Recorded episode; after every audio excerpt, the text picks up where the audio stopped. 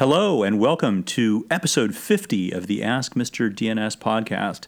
This is your co host, Cricket Liu, along with Matt Larson. Hello, everyone.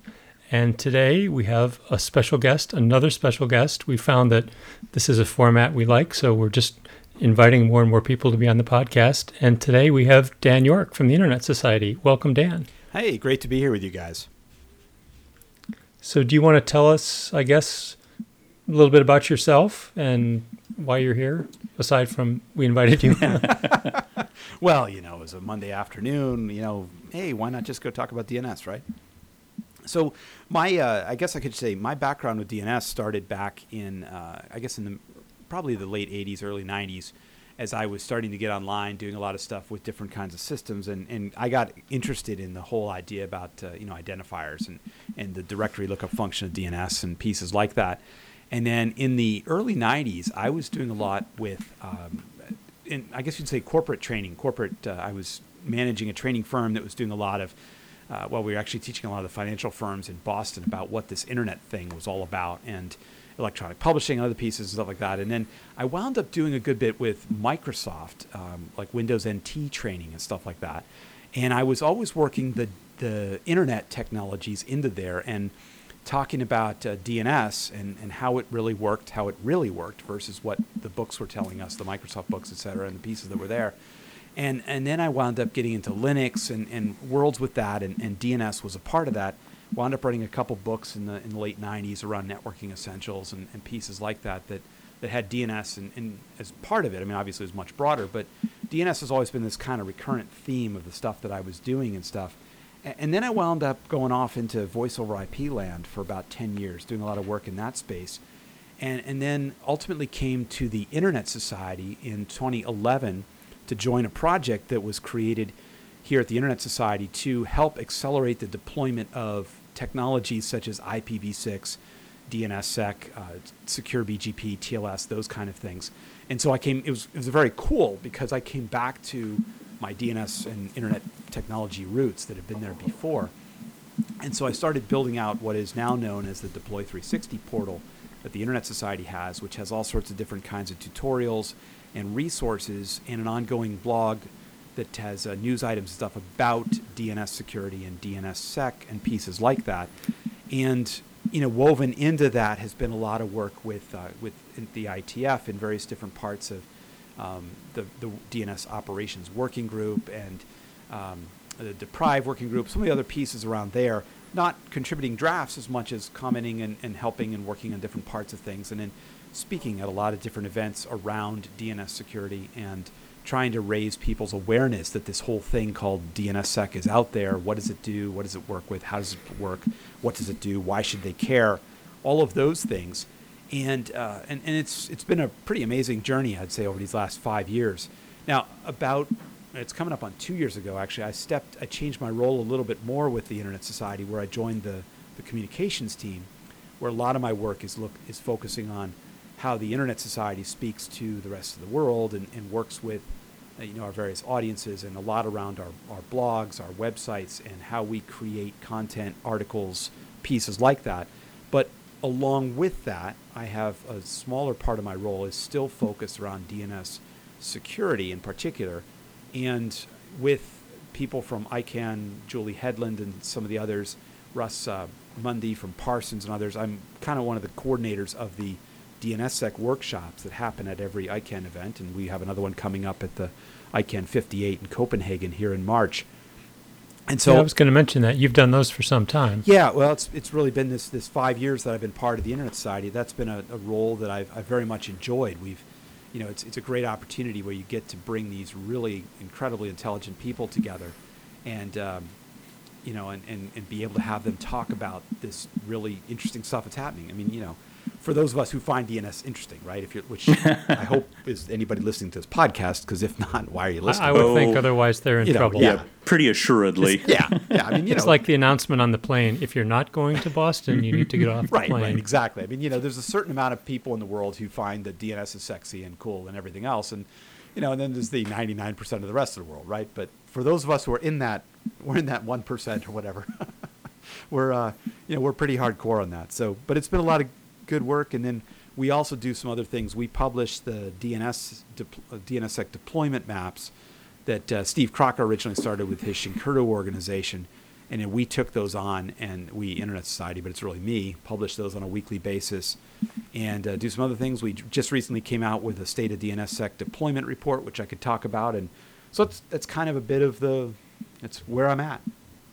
So I- Yeah, why don't Yeah, well, tell- why don't you tell us something about uh, the latest? I'm I'm interested. We used to do as part of a, a annual survey. We'd look at D- DNSSEC deployment. In fact, the, the the person who really headed up that effort, Matt, was was Duane Wessels back when he was with the Oh, yeah. Measurement Factory. Yeah, Yeah, sure, I Sure. remember. yeah. So so please uh, illuminate us. I'm interested to hear. Sure. So we, uh, you know, in over the past five years, as we've pushed out this Deploy 360 program, you know, one of the things we offered on the site, and, and people can get to it just at www.internetsociety.org slash deploy 360. It's that simple to get there.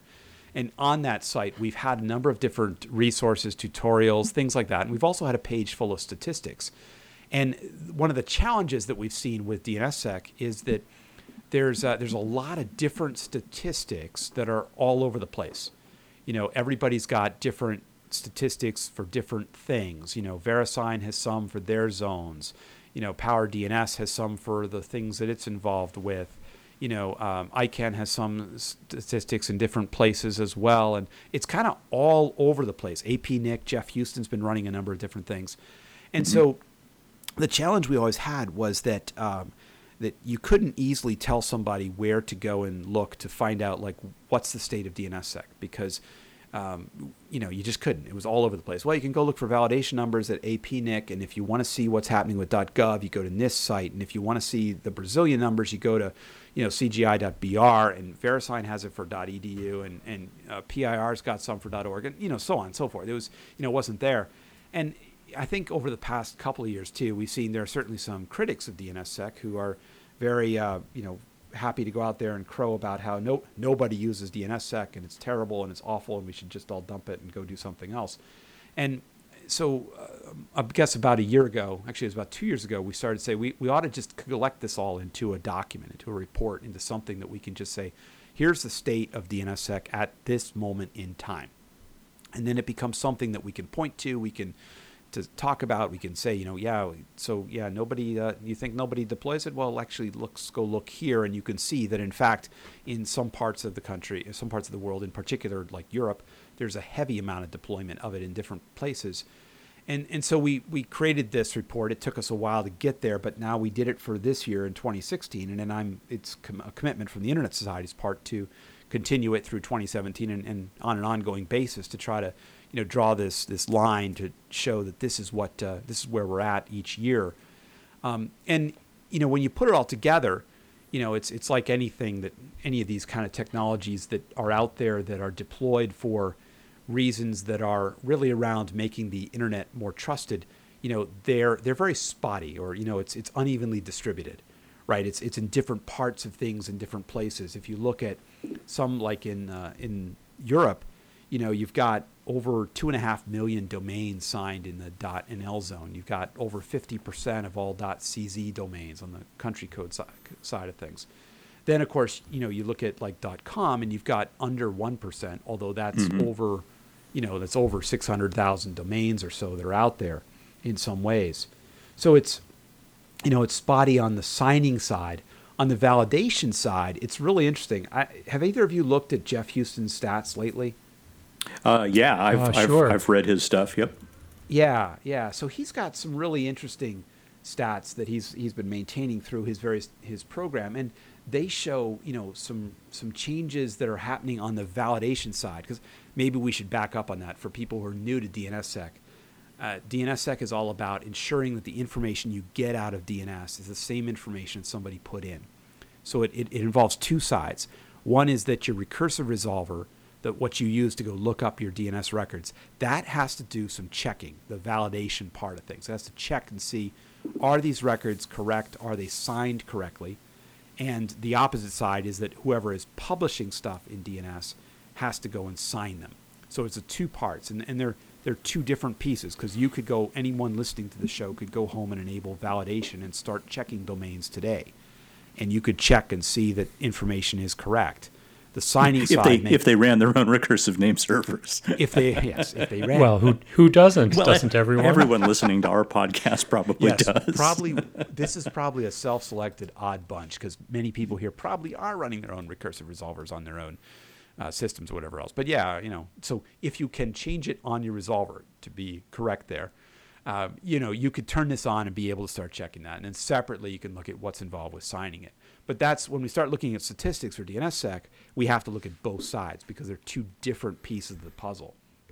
And uh, and Geoff's been really the one who's had the most uh, the most stats that we can look at on the validation side. There's been a number of others who've done different kinds of um, experiments or, or tests or statistics with, say, uh, RIPE Atlas probes, for instance. They've used those to go and determine validation levels. Other people have done different kinds of systems, but they haven't done it on an ongoing basis. So it's not something that uh, that you can know, you know, from day to day to day. Whereas Geoff keeps his stuff running there at APNIC Labs on a on an ongoing basis. And Well, it's also very hard to measure validation because you you really have to know what the end user's doing, right? You it's if you've got access to authoritative server traffic, you can see what the recursive servers are doing and, and sort of make a good guess whether or not they're doing validation, but you don't have any visibility to the population behind them. So, eh, well, I shouldn't say you don't have any visibility. It's very difficult to infer how many people are using a recursive. So, unless you have actual end user data, which Geoff has via the uh, Google Ad mechanism that he's developed, you know, that that's really the only way to know from a user's perspective. Right, I- and- right, and that's and that's the challenge, right? Oh, go ahead, Cricket. I heard you say. I was just going to say I, I I'm a real admirer of the the techniques that Geoff uses in order to in order to test validation. I mean, you can't just um, you know set up your your own authoritative name server with signed data and and you know be at all sure that somebody is actually validating your data. You you can tell, for example, whether um, a recursive name server that queries your authoritative has set the DNSSEC OK bit, but you don't actually know that they're going to be using it to do any kind of validation. I mean, bind name servers set DNSSEC OK by default now, whether or not they do validation. Um, but he has a very a very clever technique where they they deliver ads as as Matt said via Google's ad network. And if I remember correctly, they have uh, various domain names that need to be resolved in the ads in order to provide content. And those domain names are in zones that are variously unsigned, correctly signed, and signed but broken deliberately. And so they can measure uh, based on the combination of what gets served from the from the web servers, what the state of the recursive name server is. If it if it, for example, does not fetch um, the portion of the ad that's being delivered from a deliberately broken zone, that's a strong indication that the recursive name server is actually doing validation, for example. Right, and and he's yeah. I mean, it's a it's a brilliant system on one part, and, and that he's using this, and so he sends these. You know, he uses Google's ad network, and and it's funny because he'll tell you at the presentations that he does at various different events, he'll be like, you know, now he's like, if you see those ads, don't click on them because we actually don't want people to click on them because we have to pay. But just the presence of the ads in in the in the uh, w- browsers, et cetera, helps send them back this data, and you know, I, I think there's some he'll have some challenges long term as people as increasingly use ad blockers and other stuff like this. But but uh, anyway, in the meantime, he's using it. He's doing it. Uh, he's got some tremendous capability out there. So so in his stats, which you can get to if you go to uh, well, it's if you just Google do a Google search on APNIC Labs, but it's stats.labs.apnic.net if you really care. But he does he does this for DNSSEC and for IPv6. And what you see is is right now the global level of validation of, of the number of DNS queries that are validating is around 14%, 14 to 15% or so globally that's out there. Hmm. And that and that's across everything. Now, but it, it, it varies widely in different parts of things because for instance in in uh, in North America, uh, for instance, it's about 26% or so that's happened in there. And Geoff, being being Geoff and, and how he is, he makes his stats. I mean, it's fun if you're if you're into this, if you're a networking geek and you want to look at this kind of thing, you can dive down into the individual ASs, the individual you know zones, and be able to see what what uh, well, it's all ASs. It's all based on that as far as which network operators are actually, you know, doing what and doing that kind of thing. So, for instance, with the United States, because we're I'm I'm here in that space, I can look inside there, and I can see that I say as I'm waiting to pull this up right now, it says transferring. Oh well, we'll wait for a moment. While we do that, I'll skip ahead to I'll jump to Europe. So I'll come back to the U.S. In Europe, for instance. Um, you can see the, the range of this is the moment of course my browser sits there giving me the rainbow spinning thing. It's like come on man. So in europe you get different ranges from the uh, well from the, the faroe islands all right which have 87% uh, validation of all the samples that were there to sweden mm. with 81% validation happening out of sweden iceland at 77 you know going on down all the way down to where you get to countries like um, Austria at about 3%, and uh, I don't even know where this is. Svalbard and John Jan Mayen Islands. apparently North Atlantic. Yeah, yeah Svalbard. Yeah, that's that's that's a Norwegian Norwegian run island that's well, that's way off the coast of of, of uh, Norway, isn't it?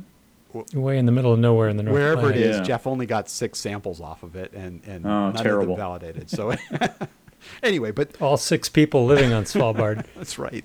They were all looking at that. But uh, but anyway, the point is, you know, it, it ranges widely, and and Sweden, for instance, is uh, we know from conversations there, it's really they've a lot of their ISPs have enabled DNSSEC validation on their networks, and so it's not surprising to see an 81% validation rate there in in that. Uh, Geoff also does something interesting because, of course, Google's public DNS goes and uh, supports DNSSEC validation. So if you're using DNS, uh, Google DN, public DNS, you're getting validation happening. Now, some he includes that information in his stats, and some countries will you, you look at this and you see they have very high levels of Google public DNS. Like I'm just jumping to um, Africa and Liberia. Uh, 87% of the samples that that uh, Geoff took were were validated or were you went through Google's public DNS. So what you're looking yeah. at there is probably most of the ISPs in, in in Liberia have basically just configured their systems to go and use you know Google's public DNS for name resolution. Um, and yeah. you know, and, and it's it's interesting because you get a sense of what's happening there now. I mean, either the ISPs or the users in that area, whatever it may be, but you see that in some parts of the world where there's a they'll have a high percentage that is, that's validated by Google Public DNS, indicating that in that country, probably a lot of that they're not running their own recursives. You know, the ISPs aren't doing that; they're just simply saying, you know, go use Google. Right. Yeah, if I'm understanding your, uh, let's see, this is page 10 of your 2016 DNSSEC deployment report, Dan, that I'm looking at. Um, there's a chart there that shows by region the percent that validates and the percent that uses Google Public DNS. Right. And really, if you if you look at the entire world, it looks like, as you said, almost 15% uses or does DNSSEC validation, but just over 14% uses public DNS. So we really have Google Public DNS to thank for the large majority of the validation that's happening worldwide. Mm-hmm. well, right. y- yes, yes, and no, because again, it, it, really it depends. I mean, yes, overall, you're right. It, it does have a lot on right overall for yeah. sure. Yeah, but I mean, there are obviously there are gaps or not right. gaps, but exceptions like Comcast in the U.S. Yep. And, yeah, and, and that's it. If I'm if I'm back into there, you know, like in uh, in Com in the U.S., uh, you know, you see a lot of the ASs are are doing that, and you scroll down and you see that, you know, like there's 90, uh, 98, 100 percent validation happening inside of many of the of the networks in the United States, and in you know, like Cloudflare has 100 percent validation happening, and you know, zero percent Google Public DNS using, you know, Comcast, some others in that kind of the space on that. But um, but yeah, it is this thing that's that's happening in this in this region. And if you look at Europe, you'll see that some of the countries like Sweden, uh, again uh, Estonia, Slovenia, uh, Norway, you can tell by the low amount of Google PDNS usage that that that all their ISPs are doing validation basically. So you're mm-hmm. getting a, a, a large amount of that. And in other parts of the world, I pointed to Africa, Asia is similar in some places too. You get a lot of um, you know usage of Google which is interesting from a larger perspective, just thinking of the centralization that happens there. Oh, yeah, they're a huge, huge force now in recursive DNS. Yeah. Yeah. So, All right. so that's the validation side, and, and it you know it's it's interesting for people who want to go take a look at that, and then the signing side is really there's a lot of different statistics that are out there. We talked about some of that in the report. Uh, you know, just as far as pointing out some of the the statistics, and again, it ranges widely, right? I talked about some of that at the beginning. In some cases, you know, you've got like 90% of, of .gov domains are signed, uh, largely because there's a mandate from the U.S. government that thou shalt sign. Um, which you might ask, well, what about the remaining 10%? But you know, details, details. Uh, and then you know, it goes on into a, a wide a wide range of different kinds of um, of sites and services. Rick Lamb actually with uh, with with ICANN he's, has a site up that goes and shows the the number of domains that have been signed and the total amount that are in there and the percentage sign. He's got this this uh, statistics site which we link to from our statistics page on the Deploy 360. It gets you a good view into kind of what's happening there. So it's it's pretty neat. Like right now, as I look at it right now at the moment, again, um, the Netherlands has the most signed domains with two and a half million, followed by Brazil with close to a million, um, and SE.se has about 60, like 677,000 cznick.com. You go on from there, but it's pretty cool. Some interesting stuff happening. It- The growth is, you know, the growth is continuing. There's a nice growth path that's been happening out there. So just got to keep uh, letting people know it's there and interesting and what problem it solves, which we should pause too and talk about that. One of the interesting things that the report brought up and we talked about in this was the, one of the interesting use cases for DNSSEC, which was not entirely expected, I have to say, was uh, in securing uh, email of all things. And it comes into the fact that there's no really great way to do server to server encrypted email to get the keys. And so DANE, which is, we could have a whole discussion on that, but basically the idea is you could put a fingerprint of a TLS certificate into DNS and then sign that with DNSSEC and be able to assert cryptographically that this is the TLS certificate or the or the CA that signs it or whatever. You can basically say this is the cert I want you to use. DANE turns out to be a really useful in uh, email to email and server to server email encryption to enable the, the passing of key material. And so uh, this has become quite, uh, quite, quite heavily used in some areas. In particular, Germany. Germany has taken off with it to the point where you can actually find uh, German email providers which will advertise that they that they protect their email with DNSSEC and DANE. I, I had to, you know, as a DNSSEC guy, I had to laugh when I first saw this. I was like, "Wow, this is pretty cool." You know, somebody's actually putting up an ad talking about DNSSEC and DANE. Whoa, what's happening? Now with Well, I DNSSEC. think you can. Yeah, I'm like, yeah, I think you can draw a line back to Edward Snowden for that one. Well, yeah, I mean, some of this, right? You know, all of these things are going on, and so um, the the Br- the German, um, basically, kind of, it, it's similar to NIST, but it's not quite. But it's German standards, German uh, security protection, et cetera. They came out with guidelines for secure email, which indicated that people should use DANE for um, for the encryption of um, of email certificates or of use, of enabling that. And then NIST came out uh, just a couple months ago here in the United States with their own secure email guidelines, which uh, strongly encourage people to look at DANE um, as a mechanism for going and providing the certificates again for server to server to server based email. So it's it's kind of funny in one level that that you know this older this email is is coming along as a great use case of how DANE and DNSSEC can be used to provide real business value. You know, it's Once again, email is the killer app. yeah, still.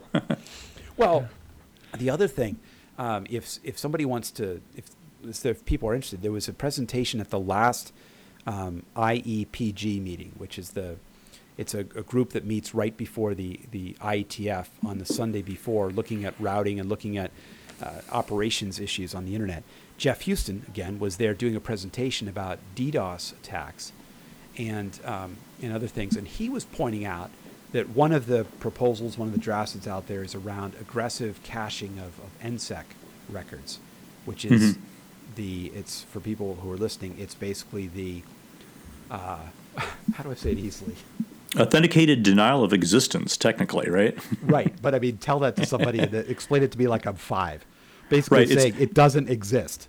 Right, right. It's a way of cryptographically proving that something doesn't exist. And and the key there is that in DNSSEC, if you're returning data that is a positive result, here are the addresses for the domain name that you looked up.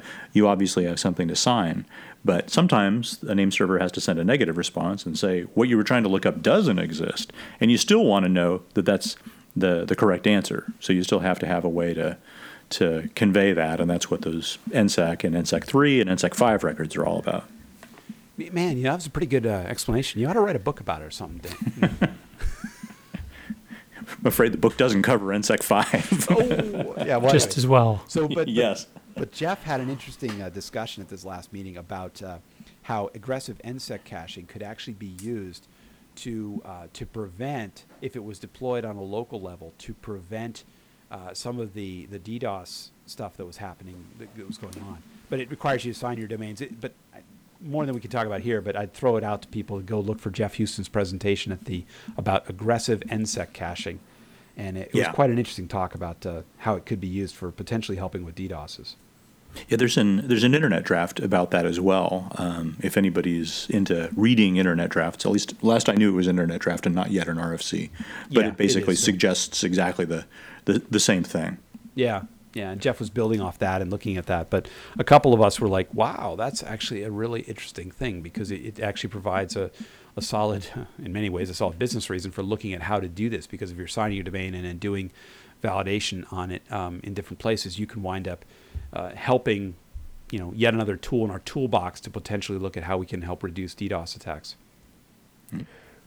Well, it, it keeps junk off the root, right? If you can, because it allows you to synthesize, it allows a recursive name server to synthesize non existent names locally rather than having that go to the root or, or wherever Right. authoritative server would have to go Exactly. to. Mhm. And it, it also stops you from leaking data, right? Because you're, you're not sending queries up to authoritative servers if your local recursive can go, oh, well, I know that doesn't exist because of these NSEC records.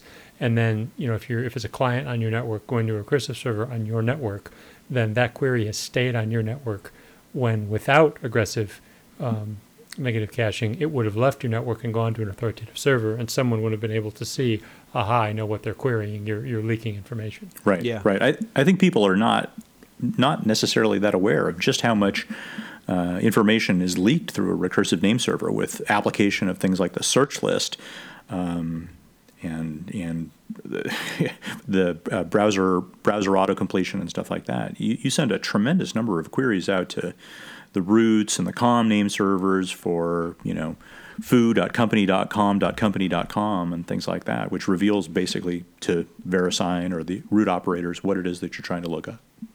Right, which is a, actually there was another effort that came out of the, the DPRIVE, the DNS privacy uh, project uh, in inside the IETF that was looking at uh, QNAME minimization, and there's Mhm. actually it's now an experimental RFC out there that's looking at you know what do you do so that when you're sending it out to you know if you're looking for you know research.foo.com why do you have to send that whole thing all the way up to the root? You just need to say you know where's .com? And when you talk to .com you don't have to say you're looking for research.foo.com why not just say you're looking for foo you know and going on from there so that you're not necessarily broadcasting all that work out there um, Right. Now it's not something that's deployed anyway but it's more that the the technology has been specified somebody could go and, and provide that kind of thing and we may see i don't know we may see more privacy aware recursive resolvers or things like that coming out that may go and do that type of thing If I'm if I'm not mistaken, uh, doesn't Unbound support QNAME minimization?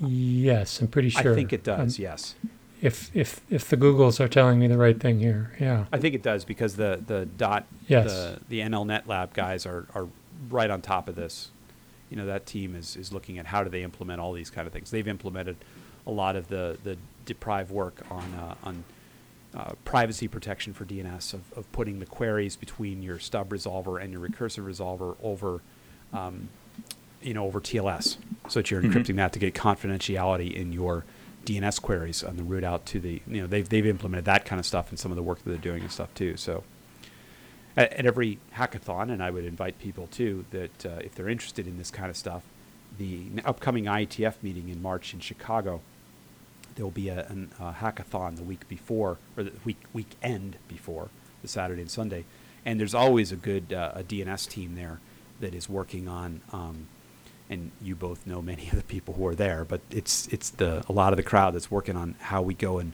you know, bring these these uh, security and privacy protections into running code and getting it out there. So a lot of the work that's happened with moving Unbound forward has happened sometimes in the in the jumps that happened there at the hackathons, and similarly the getdns API and some of the other pieces that are out there. So if you're in Chicago, All right. Well, thanks, Dan, for all of that. Um, I think we should answer a question or two, don't you think? Go to the mailbag. Well, Sounds well it good. is I like technically it. the Ask Mr. DNS podcast, so I think we have an obligation. there we go.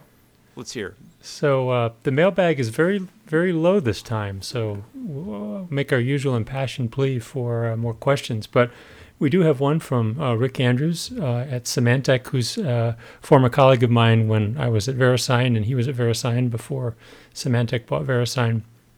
And so he asks, uh, he said, the certificate authority community has noticed that we get a lot of requests for certificates whose fully qualified domain names contain underscores. Uh, and he says in the subdomain part, not the registrable part. So I think he means like, you know, underscore foo.foo.com. Uh, and in fact, we've issued maybe millions of certs with underscores in the name, but there doesn't seem to be any RFC that sanctions the use of underscores in subdomains. Are you aware of any specs that allow underscores? It seems to us that customers really want to use underscores, and they might be burdened if you said, if we said, you can't have underscores because the RFCs don't allow them. What do you think? That's a this is sort of an, an age old question. Um, do you do you remember the the sort of prohibition against underscores in host names, Matt? Well, well, yes, that's what I was going to Yeah. say. It, this really comes down to the difference between a domain name and a host name, and they're, they're not the same thing, and, and that's where this all comes down to. Right, and and in fact, there has never really been a prohibition against underscores in domain names generally, but for a while there was uh, a prohibition against underscores in domain names that represented hosts, so that were effectively host names. And I believe, if I if I remember correctly, the reason of the reason for that prohibition was. Um, it had to do with the way that certain stub resolvers processed underscores. It was it was because of a vulnerability and not because of any good reason. Um, and Right. That's that's sort of sounding familiar, but I, I actually did a little uh, little RFC spelunking uh, before this. I, I- decided to buck our usual trend of going completely from the hip. I actually, you know, did research. Whoa. And if you go back, you have to go all the way back to 1985 to RFC uh, 950. What's the number of what I'm looking? 952. Oh yeah, yeah, yeah. Yeah, and and that actually defines the syntax of a host name uh, in the old host.txt. Mhm. And then, the, and, and indeed, that's pretty restrictive. That just says uh, letters, digits, and the hyphen. And it specifically says um, you can't start the name with a number, uh, right, digit. right. And then it's RFC 123 requirements for internet hosts. 11, that relaxes- 1123 yeah. that relaxes that that definition. And i think what is a source of confusion is if you look at 1034 you know part of the core dns spec there's a section in there called uh, preferred name syntax. And that basically says without you know reading you the text it's section 3.5 um, it, it basically says this is probably a good idea if you use a restricted set of characters because then certain applications won't become upset. So i think in some people's minds, that's translated into an outright prohibition. When, Mhm. as Cricket, you said, in reality, you can put whatever you want. I mean, the the the DNS is eight bit clean, right? You can put whatever you want Right, in, a, in a exactly. DNS label. hmm Anything. People are putting emojis in there now. Come on. Yeah, not that we would recommend that, but yeah, certainly underscores underscores are pretty commonly used. In fact, if you look Yeah. at um, you look at the the specification for the SRV record, which is, gosh, what RFC twenty seven eighty something or other, I think, or something like that. Um, uh, the domain names that own SRV records. Uh, by by standard, have underscores at the beginning of their labels. So typically, you'll see, uh, for example, underscore http dot underscore tcp dot example dot com or something like that, owning a, a, a- a series of SRV records. So it's certainly not the case that domain names can't uh, contain underscores. Yeah, and I was about to say that too. All the SRV records, because again, my, my world of the VoIP world, we were all about SRV records for lookups and things like that. And so, yeah, it was just part of what you had to have. Mm-hmm. So, to the person asking that, you, you're not restricted. Yeah. Although now that I think about it, I think that the reason that the SRV specifications chose underscores as part of the the standard owner name, as part of the format for a standard owner name for an SRV record, was because they felt that there was little chance that those domain names would collide with existing domain names because people had had not been using underscores for such a long time. You know, yeah, so don't go naming your uh, host name underscore HTTP. you know, it's funny actually. Back in the earlier days of the web, too, I remember there was a, a general request not to use underscores in, in either host names or in or in documents, or in uh, you know file names in, in a URL, and that was had a lot to do with very often that it was um, you know when you actually displayed that the the underscore would would line it would uh, go in with the underline that was common in most browsers, et cetera, for a for a thing, so it was unclear. So again, it was not a hard and fast thing. It was one of those, you know, try not to do that because it may make people not able to fully read your your URL or whatever else. But you know what this is reminding me of, uh, Cricket, when we were both at HP and and one of the mail relays you named HP.com. yeah, which was, and it made people's heads explode. You did. You type host name and it said HP.com. Yeah, yeah. So we we had a we, we had a, a, a relay host. It was actually the big mail relay in and out of um, HP, and so its name quote unquote big. Yeah, its name was just relay.hp.com, and and I took responsibility for relay.hp.com. And for the longest time, I lobbied uh, my manager, hi Rick. I, I, lobbied my manager for hardware to set up um, a parallel mail relay, and uh, Relay was also the primary HP.com name server. And so when we finally I, we finally got the hardware scared up to to augment Relay.hp.com. Um, in fact, I think uh, originally, Matt, I named it delay.hp.com. well, I was going to say that if you didn't, if you didn't, because I remember that, and I think that's what led to hp.com, that, and that you said, "Well, all right, if you're not going to let me call it that, then I'm just going to call it something else perplexing." Right. Everybody else was everybody else was up in arms. No, no, no, you can't call the mail relay delay.hp.com. But I thought it was very funny, and so yeah when I had to back down, I, I just said, okay, then it's just going to be called HP.com, and that was that was even more frustrating, I think, to yeah, uh, I bet it would most be. people involved. Yeah, and then eventually, I think we lost that because, uh, of course, as the web developed, HP.com people came to expect HP.com to point to um, HP's website. Which actually kind of brings us to our next question, doesn't it? it does. It's a perfect segue. We couldn't have planned that yeah. any better. All right, so I'm going to go ahead and read our next question. This comes from uh, my friend Ben Dash, who uh, is is a customer of ours, actually back in the Boston area. And Ben says, um, "Hope you're well, and it's okay to hit you up with a question. Um, you've probably already discussed this on the Ask Mr. DNS podcast, but I haven't listened to them all yet. Please feel free to point me to the appropriate cast." Um, we'll just go ahead and answer it. He says, I get this question almost weekly now and have to keep shooting folks down. They want to CNAME their separately loaded zone to AWS or whatever or wherever. We can't, as the domain name must uh, be an A record. So I think he means the domain name that's at the apex of the zone, the domain name that is the same as the domain right. name of the zone. Like um, hp.com versus www.hp.com. Exactly. exactly. He says, then they point out that other providers are providing the service. I know there are security and functionality concerns.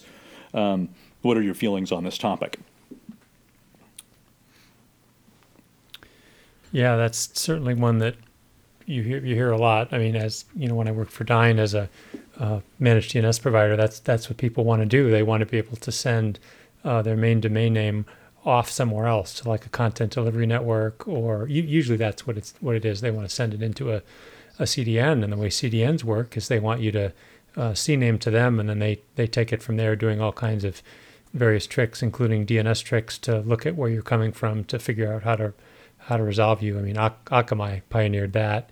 And uh, but yeah, as you pointed out, DNS wise, you you can't. If there's other stuff at the apex, you can't.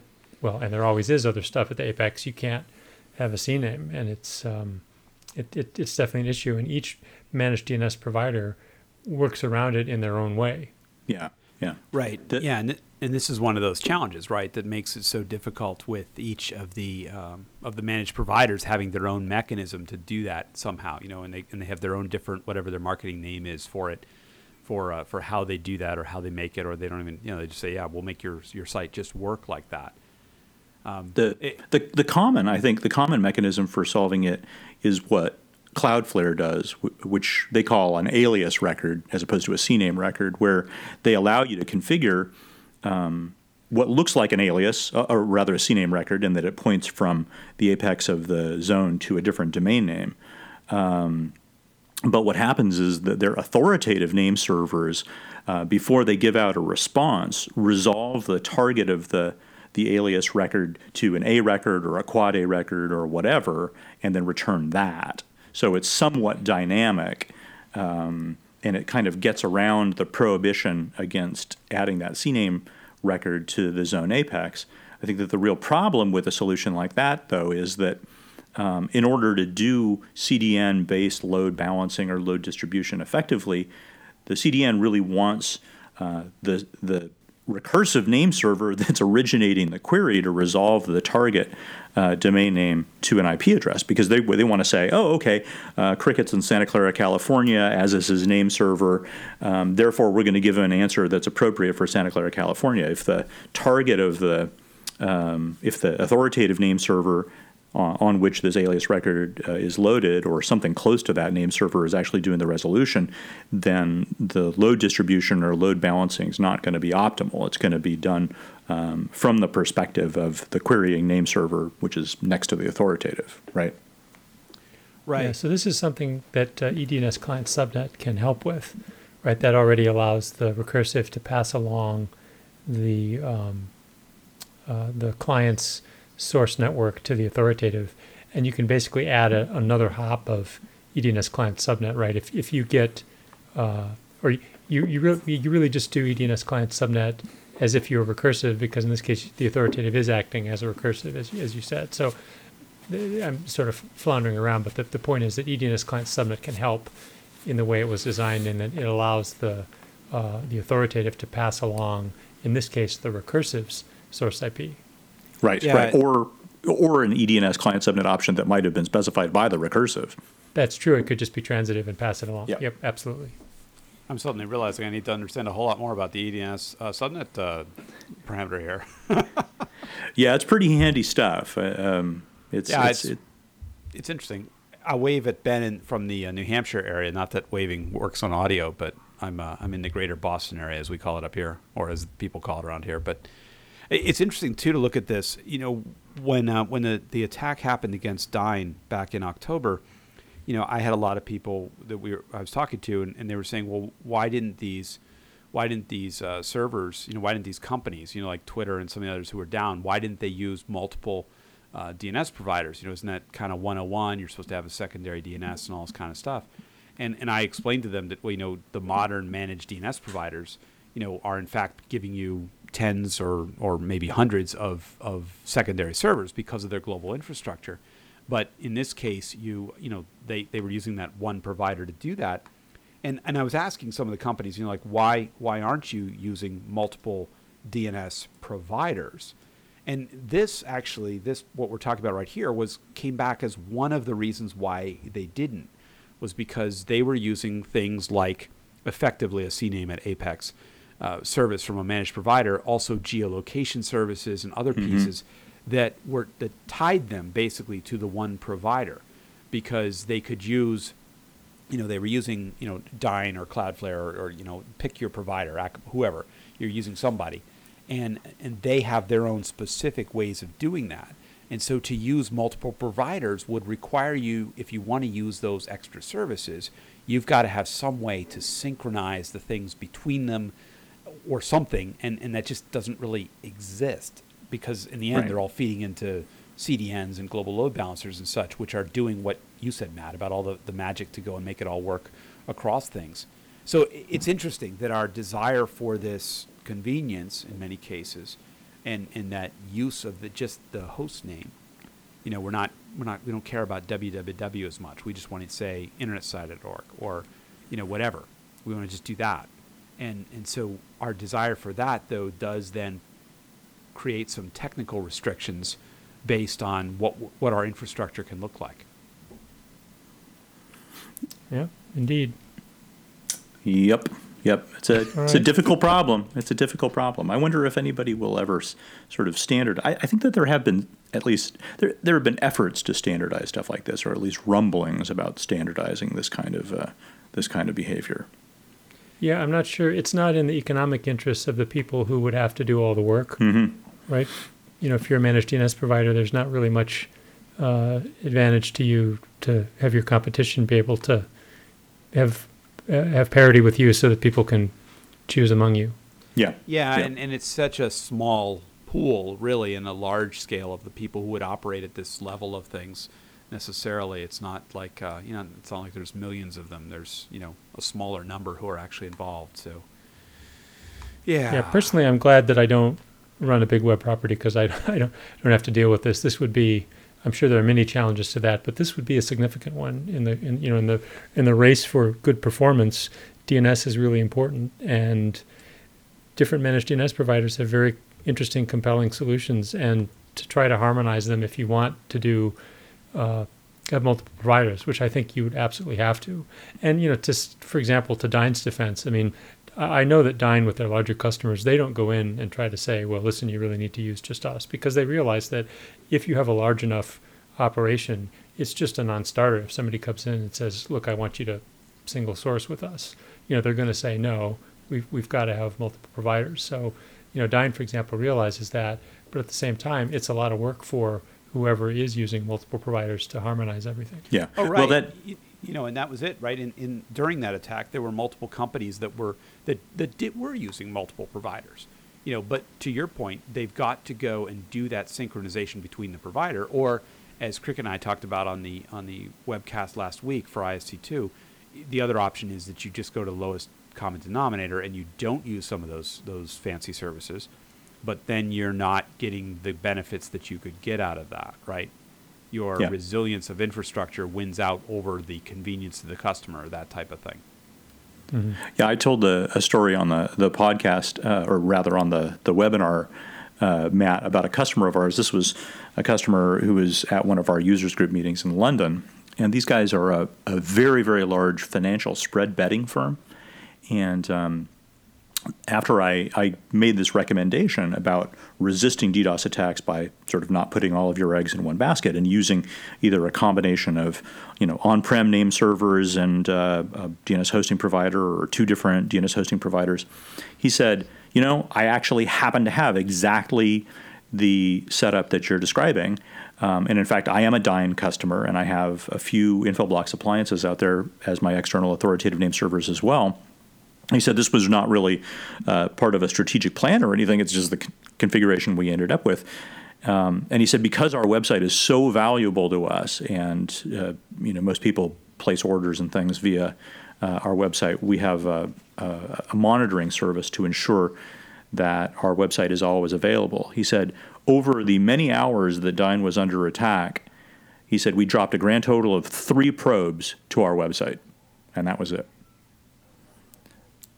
Yeah. Yeah, I was. There you go. I was. I, I was impressed. It was. Uh, it was a testimonial that I had not sought, but I eagerly received. Well, and, and but again, in his case, right, he's willing to take on the complexity, right, and to figure that out on their side to make that work across multiple providers and all of that.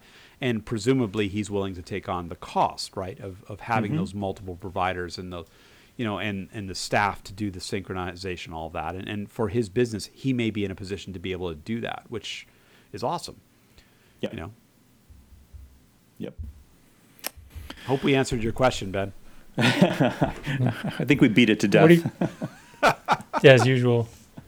Well, what do you think? Is that an Honest Days podcast? I'd say I think this is uh actually a hair longer than our, our usual podcast, which either will It be. We- a uh, delightful surprise or a terrible disappointment to our listeners. we should probably hold off on our on our usual witty witty banner to wind up.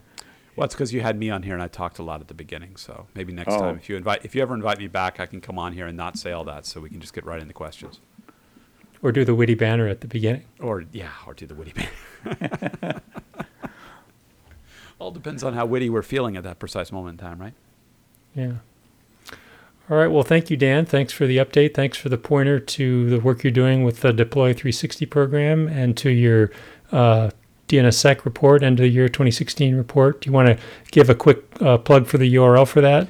Well, sure. You can just go to uh, internetsociety.org slash deploy360. Look, there I did it. I didn't even use the www, but hey, it's you know all. but if you go there to deploy360, you can find a link for the the the uh, state of DNSSEC deployment on there, and and you can follow me on Twitter at Dan York or on other social networks that way. And I have a website danyork.me that lists my latest writing and audio podcasts and things like that. So, always glad to talk to people about this kind of stuff.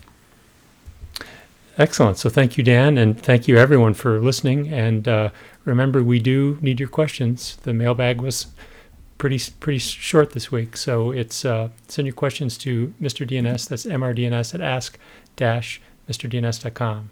So until next time, thank you very much. Bye bye. Thanks, everybody. Thank you.